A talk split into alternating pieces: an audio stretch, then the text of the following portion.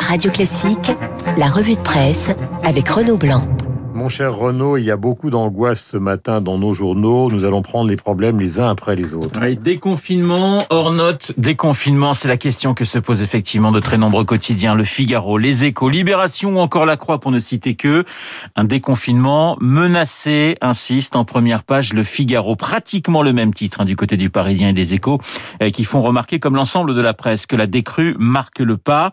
Le feu vert pour le déconfinement vire à l'orange, peut-on lire notamment dans les colonnes du Parisien. Covid, défaite de fin d'année, s'interroge avec un gros point d'interrogation, Libération. Mais attention, défaite en un seul mot, D-E-F-A-I-T-E. E. Covid-19, l'embûche de Noël, poursuit le journal en page 2. C'est joli, mais ça fait un petit peu peur. Libération qui redoute cette date du 15 décembre et qui pense même que le gouvernement va revoir sa copie. Le déconfinement, ça sent le sapin, assure le quotidien. Si hier le Parisien demandait à ses lecteurs de ne pas baisser la garde, ce matin, Libé à tous de serrer les dents, serrer les dents au moins jusqu'au printemps prochain. La presse régionale est également inquiète, les mêmes interrogations du côté du républicain Lorrain, mais aussi de la Provence ou du Télégramme, le Télégramme qui se demande quelle liberté à Noël. Deuxième vague à l'âme, titre le populaire du centre, noté en première page de la dépêche du midi, des boules de Noël qui font la gueule et ces mots, déconfinement, c'est mal parti, trois petits points. Le Covid, Renault, mais aussi le climat à la une de nos journaux. On vient Et avec cette autre interrogation, Emmanuel Macron va-t-il retoquer les propositions de la Convention citoyenne sur le climat? Un grand malentendu, c'est le titre de l'édito de Guillaume Goubert dans La Croix. Euh, Guillaume Goubert qui évoque une ambiance amère, une ambiance de désillusion. La Croix fait tout de même remarquer que si Emmanuel Macron semble outrepasser son quota de joker, le débat doit avoir lieu. Le tout ou rien qui n'est pas non plus du goût des échos, qui souligne que pour avancer, l'écologie a autant besoin d'ambition citoyenne que de réalisme politique. Et ce réalisme politique, c'est peut-être euh, cette première page du quotidien de l'économie qui vous propose une de la centrale de Bugey dans l'Ain, les échos qui titrent Macron défend l'atout nucléaire.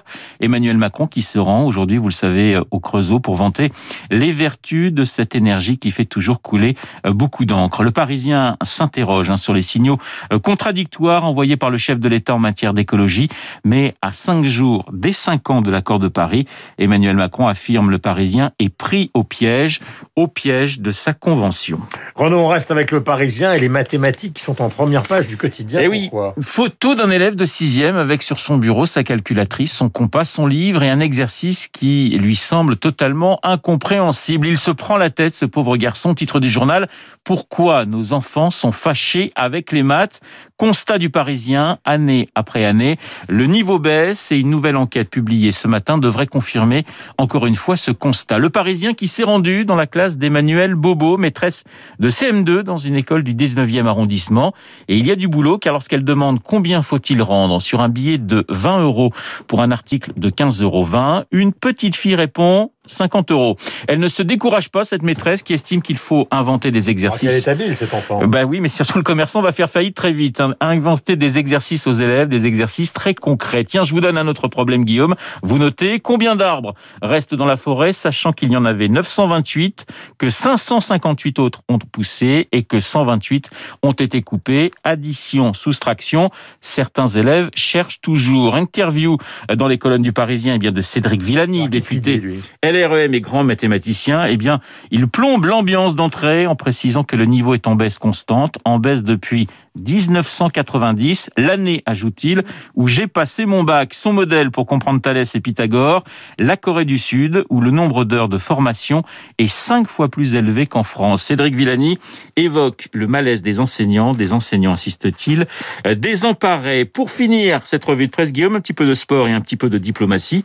Euh, de la diplomatie avec la visite du général Al-Sisi, reçu hier à l'Élysée par Emmanuel Macron. La loi des hommes et la loi de Dieu. Petit portrait d'Abdel Fattah Al-Sisi en dernière page du deuxième cahier des échos. Grand démocrate, hein, ce général, qui devrait rester au pouvoir au moins jusqu'en 2036, alors qu'il s'était engagé à ne faire que deux mandats.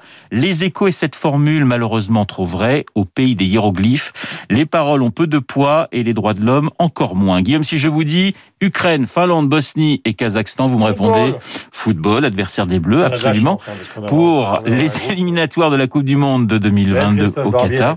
C'est vous dire. Cap à l'Est. Cap à l'Est, insiste l'équipe qui évoque un groupe abordable. C'est plus qu'abordable, c'est un boulevard pour les Bleus, précise le Figaro, qui ne voit pas comment la France pourrait ne pas se qualifier. La glorieuse incertitude du sport a tout de même ses limites pour la presse écrite. Il est 8h39. Christophe va intervenir car visiblement le football.